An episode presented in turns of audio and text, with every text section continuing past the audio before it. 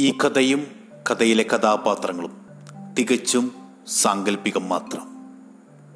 ദൂരെ അങ്ങകലെ മൂന്ന് കടലും മൂന്ന് മലയും കടന്ന് പാതി ശക്തിയും നഷ്ടപ്പെട്ട് കൈവിട്ടുപോയ സ്വന്തം രാജ്യം തിരിച്ചു പിടിക്കാനായി അവൻ വരുന്നു. മാന്ത്രികമായ ആചാരങ്ങളുടെ രാജകുമാരൻ വരുന്നു. അതെ ഇത് അവന്റെ കഥയാണ്. ഒരു രാജ്യവും കോടാനുകോടി ജീവജാലങ്ങളും അവന്റെ വരവിനായി കാത്തിരിക്കുന്നു. പ്രതികാരവും വഞ്ചനയും അസൂയയും നിഗൂഢതയും നിറഞ്ഞ കഥയാണത്. ഈ മാന്ത്രിക കഥയിലേക്ക് ഏവർക്കും സ്വാഗതം. മാന്ത്രികമായ ആചാരങ്ങളുടെ രാജകുമാരന്റെ വരവിനായി കാത്തിരിക്കുക. അവൻ വരുന്നു.